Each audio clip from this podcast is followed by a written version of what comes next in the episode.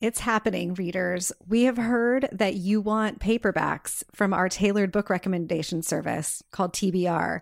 And I am delighted to let you know that we're going to be in sync with your request. That's right we're bringing paperbacks.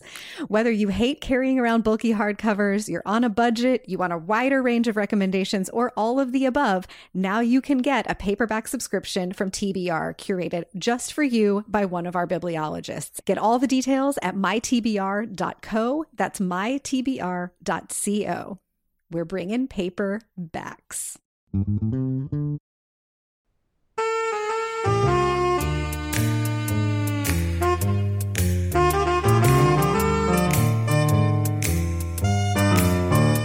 Welcome to Read or Dead, a bi weekly podcast where we talk about the world of mysteries and thrillers.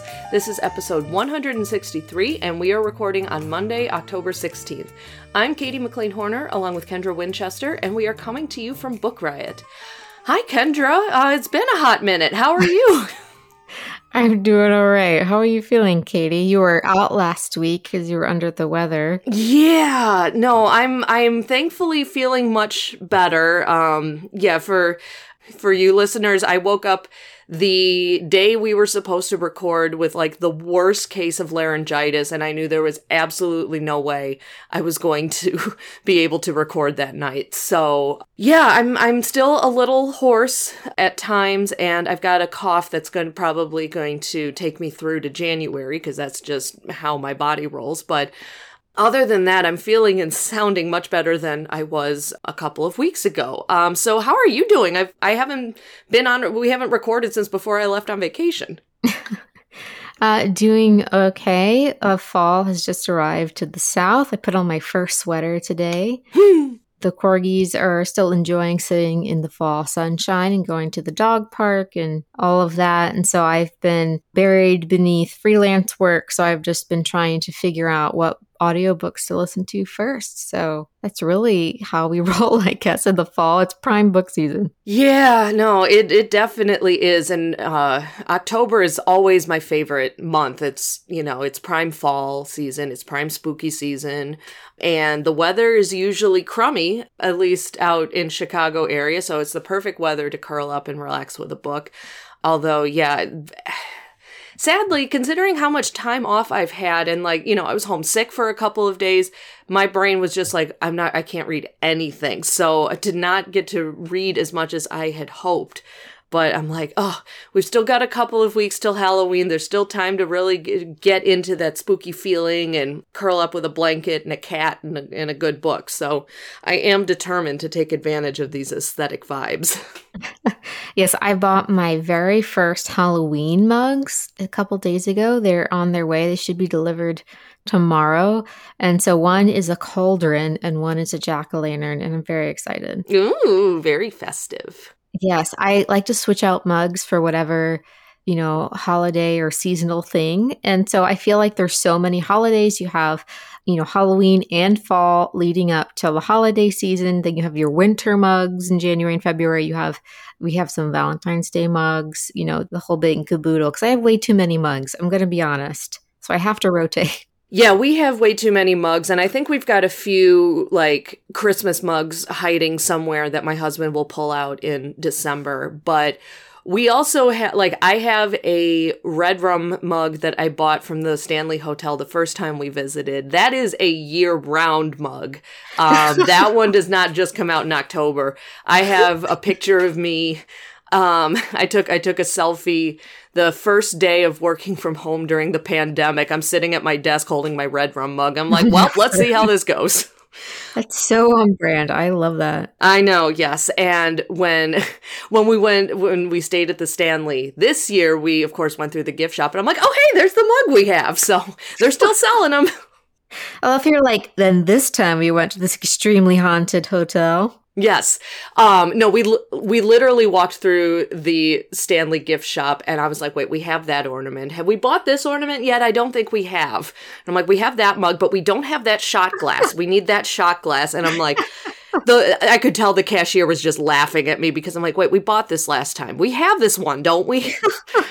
this this has been a recap of hashtag Katie problems. That is fantastic. But yeah, so um yeah, feeling the fall vibes. So have you have you been reading anything lately? Have you have you bought anything lately? Like Well, you know, I I have to admit I might have been a bit happy about um, buying things, and so I now have about thirty books that I've received in the last two weeks. Whoa! and it is a lot. Like I have them on this little like TV tray um, that is older than my corgis, and so it's like struggling underneath the weight of all these books. But one of the ones that I got that I was very excited to tell you about is um, Ausma Zehanat Khan's Blackwater Falls book, which is the first book in the new series she has going on. And the second book, Blood Betrayal, comes out on November 7th. So I wanted to get the first one so I could catch up to read the second one because I love Ausma Zehanat Khan. She is just a phenomenal mystery thriller writer. And so she had went, she took a break from mystery thrillers, went to fantasy, but I much prefer her mystery novels. So I was so excited. So I got that one. And then I got The Vampires of El Norte by Isabel Cañas.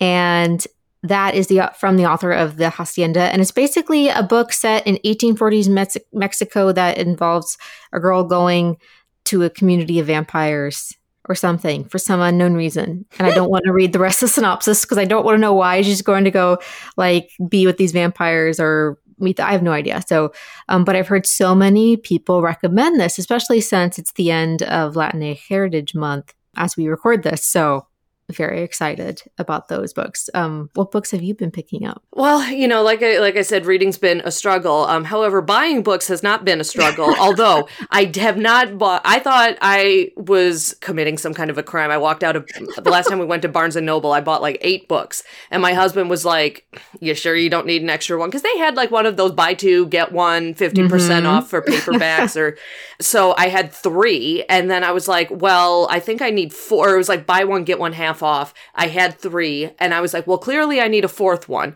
Obviously, yes. So, yeah, so I walked out with a big stack, but I did not buy 30 books. That's impressive. But yeah, a couple of the highlights that I got was Kala by Colin Walsh, which I mentioned as a most anticipated pick a couple of months ago. Um, it's a it's a, I don't know if it's totally psychological suspense, um, but it's set in Ireland and it's gotten rave reviews and compared favorably to Tana French. So, of course, that's just, you know, sold. Oh, and then, of course, how could I forget? You managed to procure an advance copy of Tana French's upcoming book for me, The Hunter. Yes which I have not had a chance uh, to dive into. But yeah, while we're on the topic of Tana French, um, but I also at Barnes and Noble picked up While Justice Sleeps by Stacey Abrams, which was her first legal thriller that she published a few years ago that I had always been meaning to read, but hadn't gotten around to because she's, I'm like, what can this woman not do? Like, she just does everything. She does. She's changing politics and she's writing mystery and thriller novels and all of her romance novels that yep. she wrote under a pseudonym. Um, but yeah, so I picked up While Justice Sleeps, and then I also got um, the book A Death in Door County, which is the first in the uh, Monster Hunter mystery series by Annelise Ryan. And it's definitely a on the cozier side, but it is a set in Door County, which is not terribly far from where I live. It's a prime vacation spot for people in the Chicago area. And it features a cryptid that may live in Lake Michigan, which to me, I'm like, okay, sold. I love a good, I, I love cryptids. And I think she, the second book is centered around Bigfoot. And I can't remember if that one has come out already or is just about to. But I was like, oh, sure, what the heck? Let's try something new. Let's try something cozy. So, yeah, so those are just, th- just three of the stack of books I picked up. So I am not at a loss for choices. I just have not gotten my brain to focus, which is the problem. But I've got plenty of things to choose from stacked on my bookshelf. Yes, it sounds like we both are, you know, we have very tall TBRs for the fall, and that's lovely. We love that for us. The tallest, yes. Speaking of TBR, I think I can I can hand that that over to you Yes. We did not plan that segue, I promise. you know, we are here, we are just here doing the thing, talking about books. Mm-hmm. So, like we always talk about the weather, um, it is now autumn and there are all sorts of books waiting for you.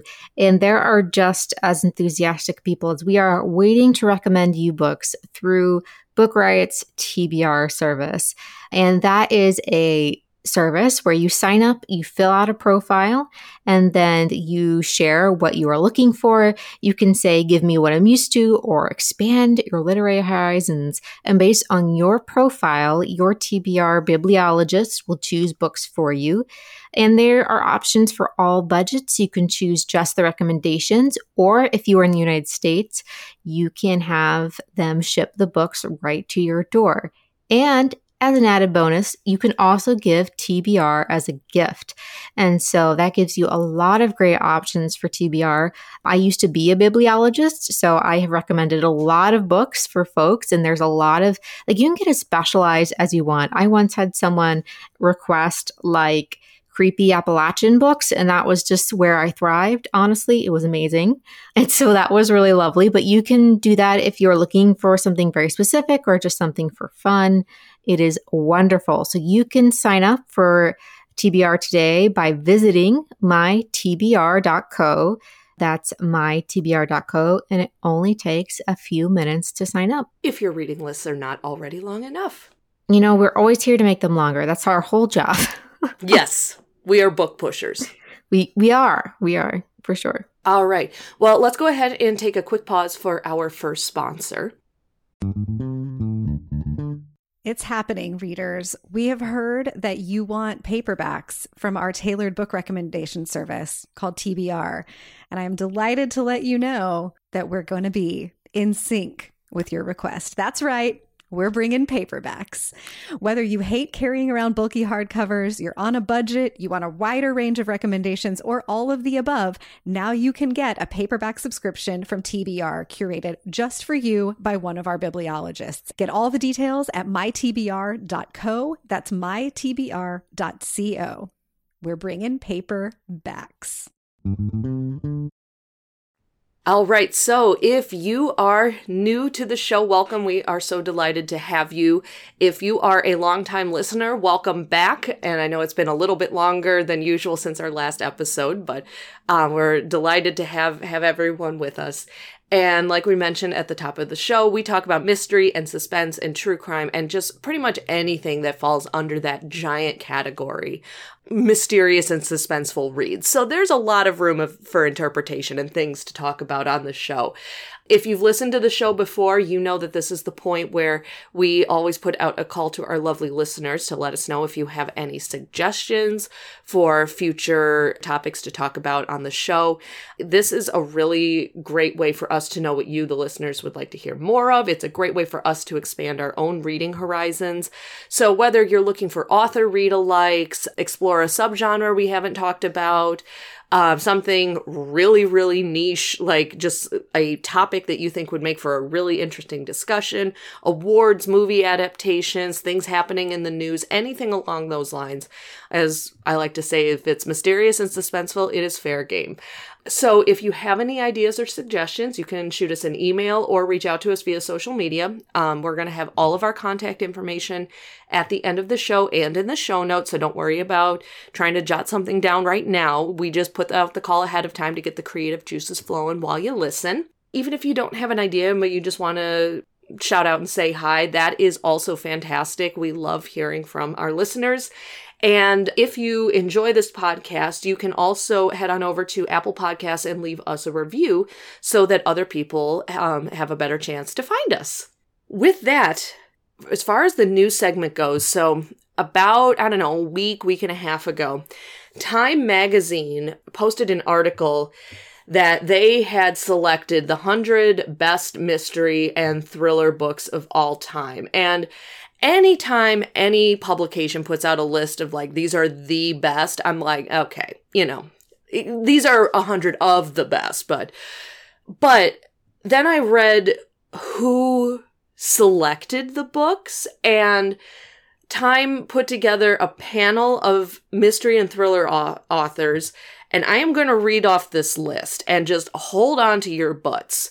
It's Megan Abbott, Harlan Coben, S.A. Cosby, Gillian Flynn, Tana French, Rachel Howzell Hall, and Sujata Massey. I mean, holy cow, talk about an all star group.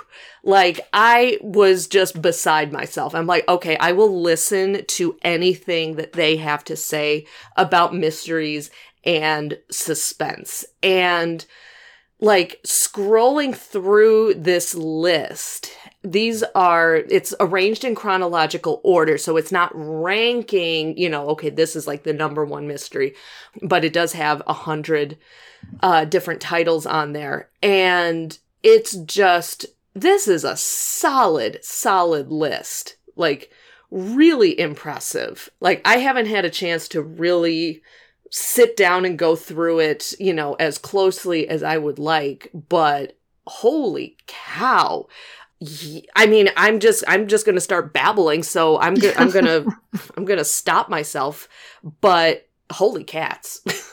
it looks like an incredible list and I feel like if you are just starting out on this whole experience with mystery and thrillers, this list is a great place to start. Yeah just to give you a small snapshot, I scrolled through the list and just randomly stopped at a line. They have like three books per line. And the three books listed on that listed on that line were My Sister the Serial Killer, The Widows of Malabar Hill, and Miracle Creek. All three of these books are like in the, the, easily in the top 10 read or dead favorite mysteries of all time. Yeah, for sure or at least in the top 10 of books we've talked about the most frequently on this show. This is a really incredible list, and it just gets better the farther down you go because you start to see how the genre is has diversified over the last you know five ten years. It's just it's such a great list. Yeah so we're going to post a link to this in the show notes and you'll also want to click through because they have a couple of essays from the panelists who helped select the book. So, Rachel Howzell Hall has an article about the underappreciated history of mystery writers of color. Tana French has an essay about why mystery novels are so satisfying. Like, this is just a mystery and suspense fan's dream. It really is. Like, oh, I'm so happy by this list. And yeah, a lot of times lists uh, like I said, these list types of things leave me a little cold, but this this one is spot on. so, like I said, I could go on rambling about this forever, but definitely take a look. I think it will be well worth your time. And then really quickly before I finally I do turn it over to you, Kendra, because like I said, I am just talking, talking, talking. Um, the last news item that I wanted to mention is that Bright Young Women, which is the latest book by Jessica Knoll, this was one of my most anticipated picks for the second half of 2023, has been picked up uh, for development as a TV series. And I haven't had a chance to read the book yet, but I'm super excited to see that it's been picked up for an adaptation. It's already being listed as one of the best, you know, one of the best mystery novels of the year. And it's very much focused on the, like, what happens to the survivors of a serial killer and it uses Ted Bundy as, you know, kind of the inspiration for the story. But instead of focusing on Bundy like all of these other documentaries do, it focuses on the survivors and the victims and really changes the point of view of how we view these types of stories, which is a an ongoing theme here um, that we talk about a lot on the show. So keep an eye on that and uh, pick up a copy of Bright Young Women by Jessica Knoll, and I will make a point to do that as well because I really should have read it by now.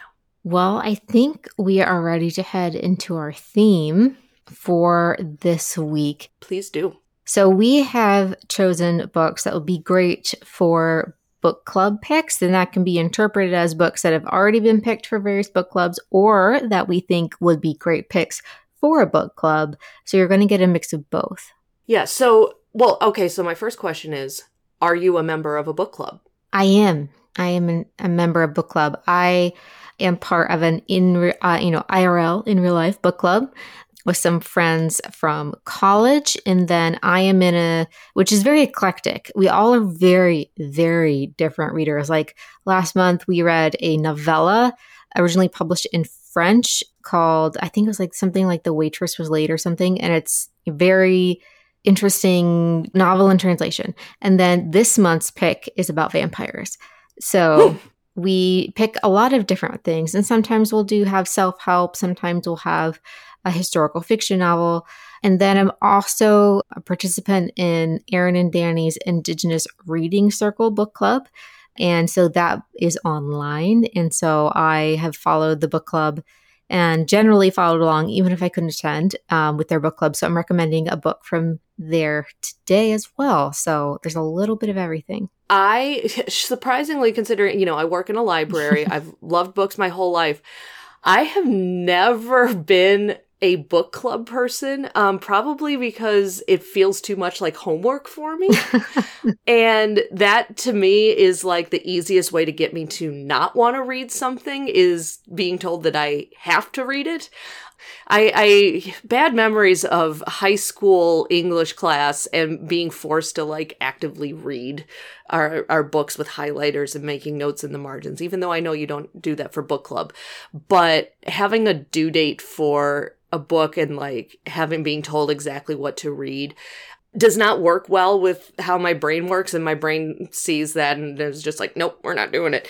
Um i have friends who are in book clubs and i like i have one uh actually a couple of friends who got married after meeting in in book club and they are they are very dedicated. Like they one time gave my husband and i uh, they had won tickets to a cubs game for free and they gave us the, the really good tickets because it was book club day that they were hosting at their apartment. And i'm like then you tell everyone that book club is canceled for this week and you go to the baseball game.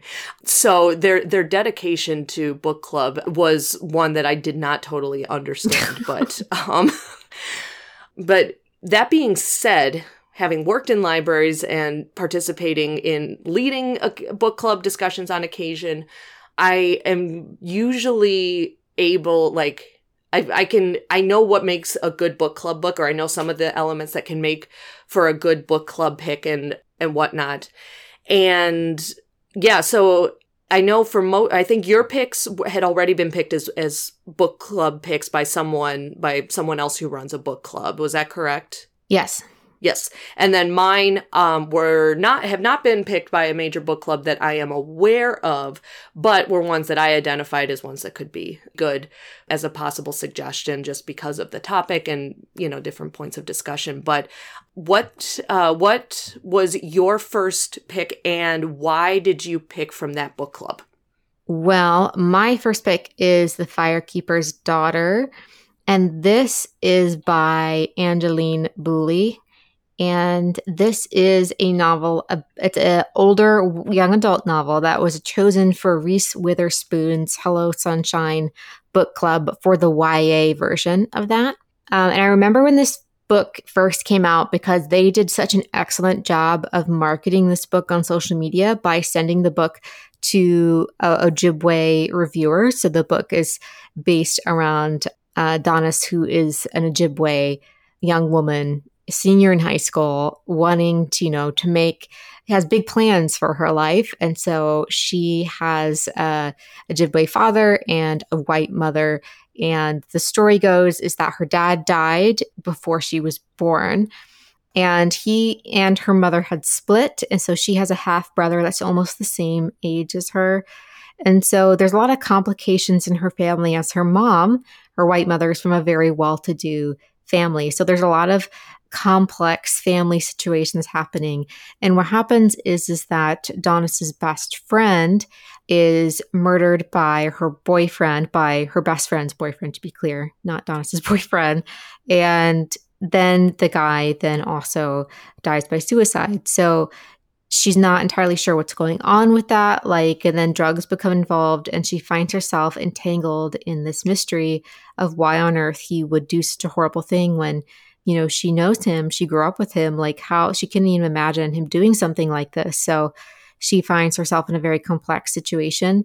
And I think what the author does is really discuss the complex reality of people in indigenous communities who are enrolled members of different tribal nations and what that means like logistically and legally as far as laws goes when it comes to crime. I think it reminds me a bit of the Round House because Louise Erdrich did something similar there, talking about the complications of different laws around tribal nations and sovereignty and, and different things. And this is like a YA version of that, but with a lot of complex family history.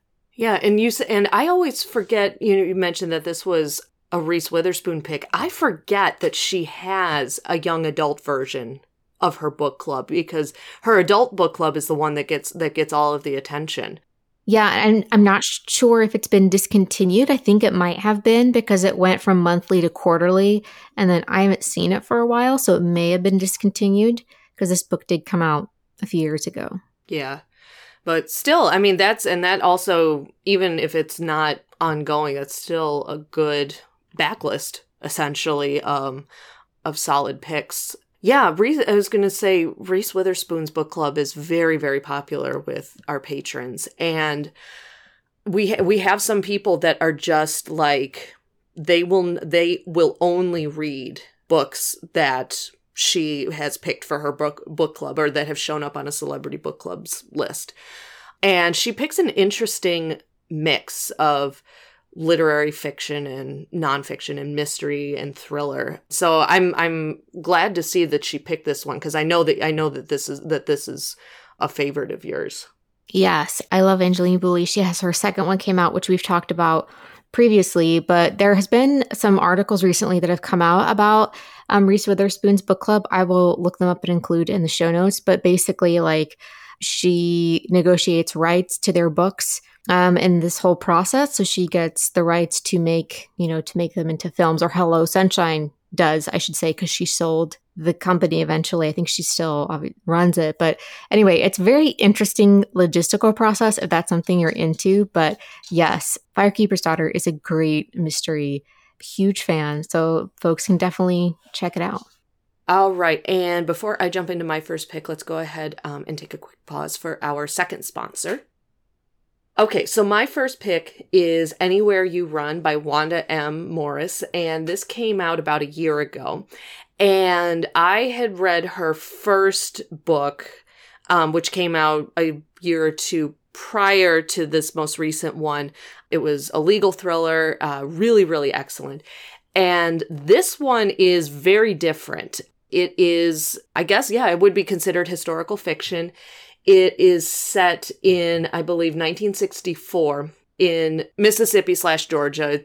It takes place in a, in a few different areas, but it's a large part of it is centered around uh, the Jim Crow South and the Civil Rights Act has there's they're pushing for civil rights at this time, and there's you know in the South they're supposed to you know places are supposed to be integrated, but the people who live in the South and the people who own these establishments are like, basically, they're saying, you know, make me you know i'm not going to i'm not going to obey these laws. So there's this conflict between you know what life should be like and how it's continuing to be. But the the story centers around two sisters. There's violet and marigold. And violet she at the beginning of the story she takes off for somewhere. She has uh, she has murdered some a man for assaulting her. This takes place off screen. It is not it's not detailed, but she has killed him, and she knows that if the police can pin it on the on her, she will be killed herself. And so, with the help of this this white man that she's been dating, um, she gets out of Mississippi and then ends up uh, in Chillicothe, Georgia, trying to find a place to lay low. She changes her name from Violet to Vera and tries to, you know, keep a low profile. And then her sister Marigold finds herself in a situation when her sister has just run off Both of their parents have recently passed away. She is pregnant. Um, she is not married, but she is recently pregnant by a man who wants nothing to do with her or this or his unborn child. So she ends up marrying someone who she who she knows and moving north to Ohio. And very clear, very early on, she realizes that this is not this was not a good decision. And then while that's happening, there's someone back in Mississippi um, who wants to track Violet or Vera down. And so he hires a man to try and figure out where she went. And so you have these three characters the two sisters and this guy who's been hired to find Violet. And the story alternates between the, the three of their points of view you watch as they as the as the women try to deal with the fallout from their decisions um the struggles of living in uh the jim crow era and then you get the point of view from the man who has been hired to hunt them down. And it's a really interesting structure. But the thing that i think makes this book really good for a book club is well it's a mystery and a suspense but it's that almost takes a back burner to the story of these women's choices and how they play out. And I think there's a lot of opportunity for discussion. If your book club, you know, just talking about, okay, would you have made these same choices, you know, if you were in their position, but also keeping in mind, you know, that they are two black women living in the 1960s and kind of reflecting on the additional difficulties that they had, you know, just existing, let let alone trying, you know, trying to carve out a meaningful life for themselves. Um, but yeah, there's a lot of opportunity, you know, to talk about their choices or even to reflect on, you know, the conditions and the the social norms and the politics of that era and to ask yourself like okay how does this compare to now like on the one hand, it does feel very different, but on the other hand, there's there's a lot of similarities um, between what they deal with and what we see play out in society now. It's definitely a slower paced novel. Um, if you're looking for a thriller that is just, you know, just like blows your hair back because it's moving so quickly. This is definitely on the leisurely pace side, but it's really interesting. And if you listen to it on audio, the narration is just spot on. It's just so, the narration is just so evocative. But yeah, I think this gives a lot of opportunities for discussion about, yeah, what things have changed, what things have stayed the same, how we make decisions, and the mental calculus that women have to go through to make these decisions for themselves. Yeah, it's it's a really really interesting book, and it also won um, the Anthony Award for Best Historical Novel um, just a couple months ago. So uh, you don't have to take my word for it that it's a noteworthy book. The uh, Anthony Award selection committee thought so as well. That sounds like a great crossover.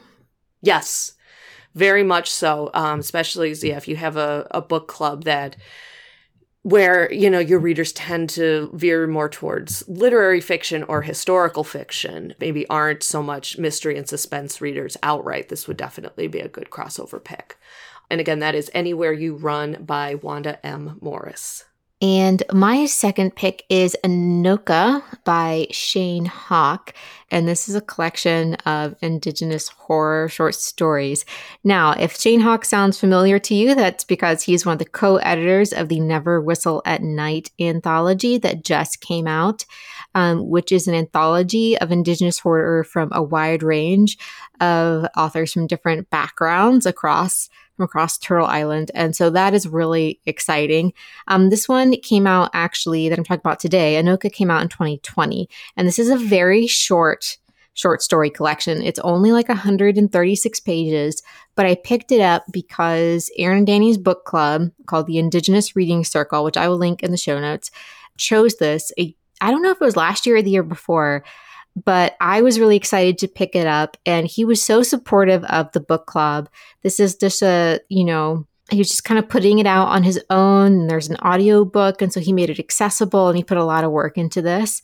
And so this collection is centered around the town of Anoka, Minnesota, which is a small city outside of the Twin Cities that has been dubbed the Halloween capital of the world. And this book really looks at just a weird collection of short stories based around place. And Shane Hawk is Arapaho and Cheyenne. And so he really pulls from his, his indigenous identity, talking about like inter, intergenerational trauma, familial grief, loneliness, and just looking at the world from an indigenous perspective in, you know, a world that's dominated by, you know, colonialism. And so I I just love what this book did and it's such a small like lesser known book. I think it would be great for folks to find um, and talk about and support this up and coming author. Yeah, I and what you said about yeah, being an up and coming author or a lesser known pick, I think a lot of book clubs will go towards you know the really big buzzworthy books because that's what people hear about that's what a lot of times get picked for these different you know big celebrity or online book clubs so I think I think some of the discussions around lesser known titles can be some of the most interesting because you know people haven't already you know heard about these books a ton or read a ton of reviews. I'm yeah I'm I'm always a fan for like the lesser known keep in your back pocket type of suggestion. And it's shorter, so like if you're heading into a busy season, then you know there's there's less to read as well, um, which is something that, you know, my book club in real life, the IRL book club, we don't really have a name, we recently did because fall is so busy with everyone going back to school and often all the kids go back to school. So we picked a short one and it was only like, I don't know, two hours on audio is a very short, like novella as a pick. And I feel like since this is only 136 pages and it's short stories, I feel like you could definitely um, get through it pretty easily. And if you like this book, you can go pick up Never Whistle at Night, which I will be reporting back here, hopefully by the end of the year, about that book because it is high up on my list. It is one of the 30 books that arrived at my house. And it's near the top. it's near the top, I promise. near the top of that, li- of that list of 30. Yes. I see. I have them all stacked, like based on priority. Uh, so, like, the books I'm most excited about are on the top of the stack like quite literally. um, yes, if you want to see photos, I might post some on my social media. So definitely check the show notes out if you want to see the ridiculous stack of books. To be fair, uh, many of those were sent to me by publishers, but I also bought some the other day. So anyway, I will link all all the books I mentioned in the show notes, including Never Whistle at Night, so you all can go check those out. But this one is Anoka, which is a short story collection by Shane Hawk. All right. So my second pick is Mrs. Poe by Lynn Cullen. And this book, granted, I have not read this book in several years, but I loved it when I read it. It is like a, I'd call it gothic historical suspense, but it is based on actual historical people. And if you can guess by the title, this is not a description of me after watching Star Wars with Oscar Isaac in it. Uh, Mrs. Poe refers to Edgar Allan Poe's wife. Um, but the main character is actually a woman named Frances Osgood, who is a struggling poet, and she meets Edgar Allan Poe at like a literary meeting at the height of his success and she finds him really intriguing. Now, Frances is still legally married to her former husband, even though he he left her months ago. He's been seen in the company of several women, but she is the one who kind of has to bear the brunt of that. She has not been, you know, she is not legally divorced. Um, and so he can kind of do whatever she wants, but she is still very much bound by the rules of the society that she lives in and she meets Edgar Allan Poe and is really and is very much intrigued by him. And this also and so she ends up having an affair with Edgar Allan Poe and like I did not think it was possible to turn Edgar Allan Poe into a character that one might want to engage in an affair with. Um, I I don't know how else to put it, but there is even though it's the story is not a romance, there you know the the there's the you know the romantic entanglement of these two characters. And it's you know it's was surprisingly like engrossing and well done. I was very very surprised. And the author really she paints edgar allan poe as not this caricature of him that a lot of us think of now but as a very real conflicted person. And so the two of them are engaging in this affair, but he, Edgar Allan Poe, is married. Um, his wife is much younger than him. Um, his wife is also his cousin, which is okay, fine choices. Um, but when Frances meets Mrs. Poe, his wife is very um, intrigued by Frances, but Frances is also very keenly aware there's something very manipulative about this other woman, and that there is um, that the, and Frances is realizes that there's an ulter- some kind of ulterior motive going on, but she's not sure exactly what.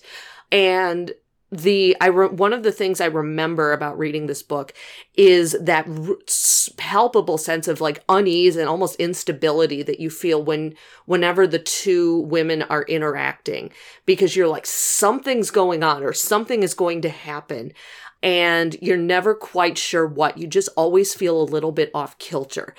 And this book was just so engrossing on a historical level, on a, you know, a suspense or a gothic type of suspense level, and just really engaging. And I think with the the way that she describes you know, not only a very famous literary figure, but, you know, the people in that time period, um, I think there's a lot to be discussed here. Like, you know, how does her depiction of Edgar Allan Poe compare to what we kind of know about him as a modern audience what we know about him from his writing you know i think there there can be some really interesting discussion um, if you're reading a, a historical fiction novel based on real people and frances osgood was a real person who did have an affair with Edgar Allan Poe. You know, doing some research on that to, you know, kind of compare what the historical facts are and how those are interpreted in the story. But yeah, it was just fascinating. And this is a book that, even though I read it, I, I mean, according to my Goodreads review, I read this like seven years ago. Um, so it's been, it's been a minute, but I bought a copy of this book because I was like, at some point, I'm like, I am going to go back and reread this because it was just so intriguing.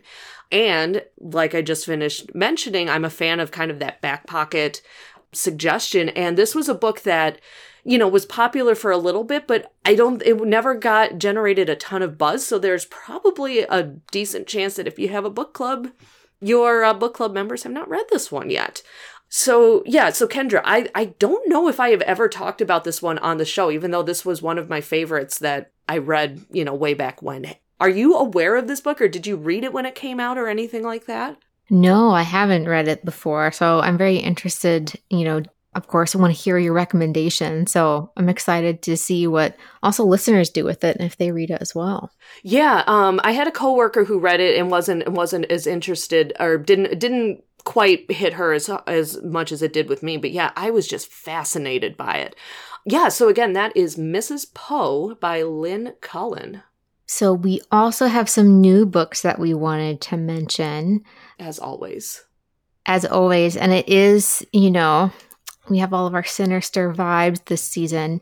So I have a book that is the first ever authorized novel to return to the world of Shirley Jackson's The Haunting of Hill House. And so this book is called A Haunting on the Hill by Elizabeth Hand. Now, for some reason, when I originally picked up this book, I didn't realize that it was authorized to be in the same world as The Haunting of Hill House. But I picked it up, and so I've actually I started some. I usually like when I pick up new books, I listen to the first 30 minutes or whatever just to get the vibe and see what I want to listen to next. And this one is very interesting. It does have a bit of a slow beginning, but I feel like if I had known where it was set, everything would make sense a bit more because I was kind of confused at first because we have this woman Holly Sherwin. She's around 40. She's been given this grant to write this play, and she's been stuck um, as a creative in a teaching job that she doesn't really want. But this finally, finally seems to be her chance. So she's in, I think, in the upstate, maybe in New York, some, somewhere up there. And she goes to the small town with her girlfriend and she decides to rent out this house to like stage some parts of her play in the process of getting it, you know, going. And that's really where it's at. So she just decides this is going to be a weird thing. And so what happens is, is that she she goes into the house and she begins losing sense of time.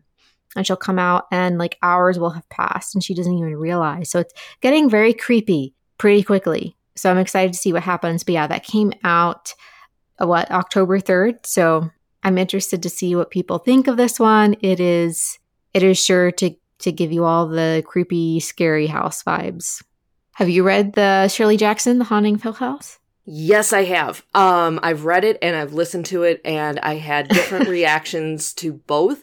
But overall, it is one of my favorites and I just finished watching the 1999 terrible version of the haunting, uh, um, the haunting of Hill House with Catherine Zeta-Jones and Owen Wilson, and it is ridiculous, and I love it. And this book has been on my to-do list or to-do list on my to-read list since I heard it was coming out. So I too am very, very excited to pick this one up. So, and what's your pick for new books? So, my pick, I'm going the true crime route, and I selected uh, Lay Them to Rest on the Road with the Cold Case Investigators Who Identified the Nameless by Laurah Norton. That is out this week on October 17th. So, by the time you're listening to this, you can go out and pick up a copy. So, Laurah Norton is a true crime podcaster and she's really interested in forensic science. Um, and then her interest was really sparked by a cold case from the 1990s um, that was very much mishandled, um, involving uh, missing twins. And this eventually led to her creating her podcast and kind of creating resources to help figure out what happened with this case. Um, so the book builds on the author's, you know, fascination with these cold case investigations and talks about forensic science throughout the throughout history like going all the way back to ancient Rome to like 3D facial reconstruction technology that's used today and she looks at how identification methods have helped solve some really iconic cold cases. She talks about current cold cases that haven't been solved yet. She talks to um, a forensic anthropologist to uh, as they try to figure out the identity of this woman who whose head was found in a bush in an Illinois park in the 90s. Like there's a lot happening here, but I mean with true with true crime podcasts, you know, just at their absolute height of popularity um and also a strong interest in cold cases. I think, you know, there's a lot of interest in trying to, you know, not not only, you know, bring answers to these cases that haven't been solved, but, you know, helping families find closure and, you know, just being able to, to fill in some of these gaps. Um, so if you're interested in forensic science, in true crime, in cold cases, anything along uh, those lines, uh, you'll definitely want to pick this one up. Um, but again, that is Lay Them to Rest on the Road with the Cold Case Investigators Who Identify the Nameless by Laurah Norton. Well, that is it. We did it. That's our show for today. Thanks so much to everyone for listening. And of course, a wonderful thank you to our incredible sound editor, Jen Zink, for always making us sound great. For show notes, you can head over to bookriot.com slash listen. For more book recommendations and bookish goodness, head over to bookriot.com and don't forget to check out all of Book Riot's podcast at bookriot.com slash listen or just search Book Riot on your podcast player of choice. If you want to send us an email with feedback or show suggestions, you can reach us at readordead at bookriot.com. Otherwise, you can find me, Kendra, on Twitter and Instagram at KD as in Dylan Winchester. And you can find Katie on Twitter at KT underscore library lady and we will talk to you all next time. Bye.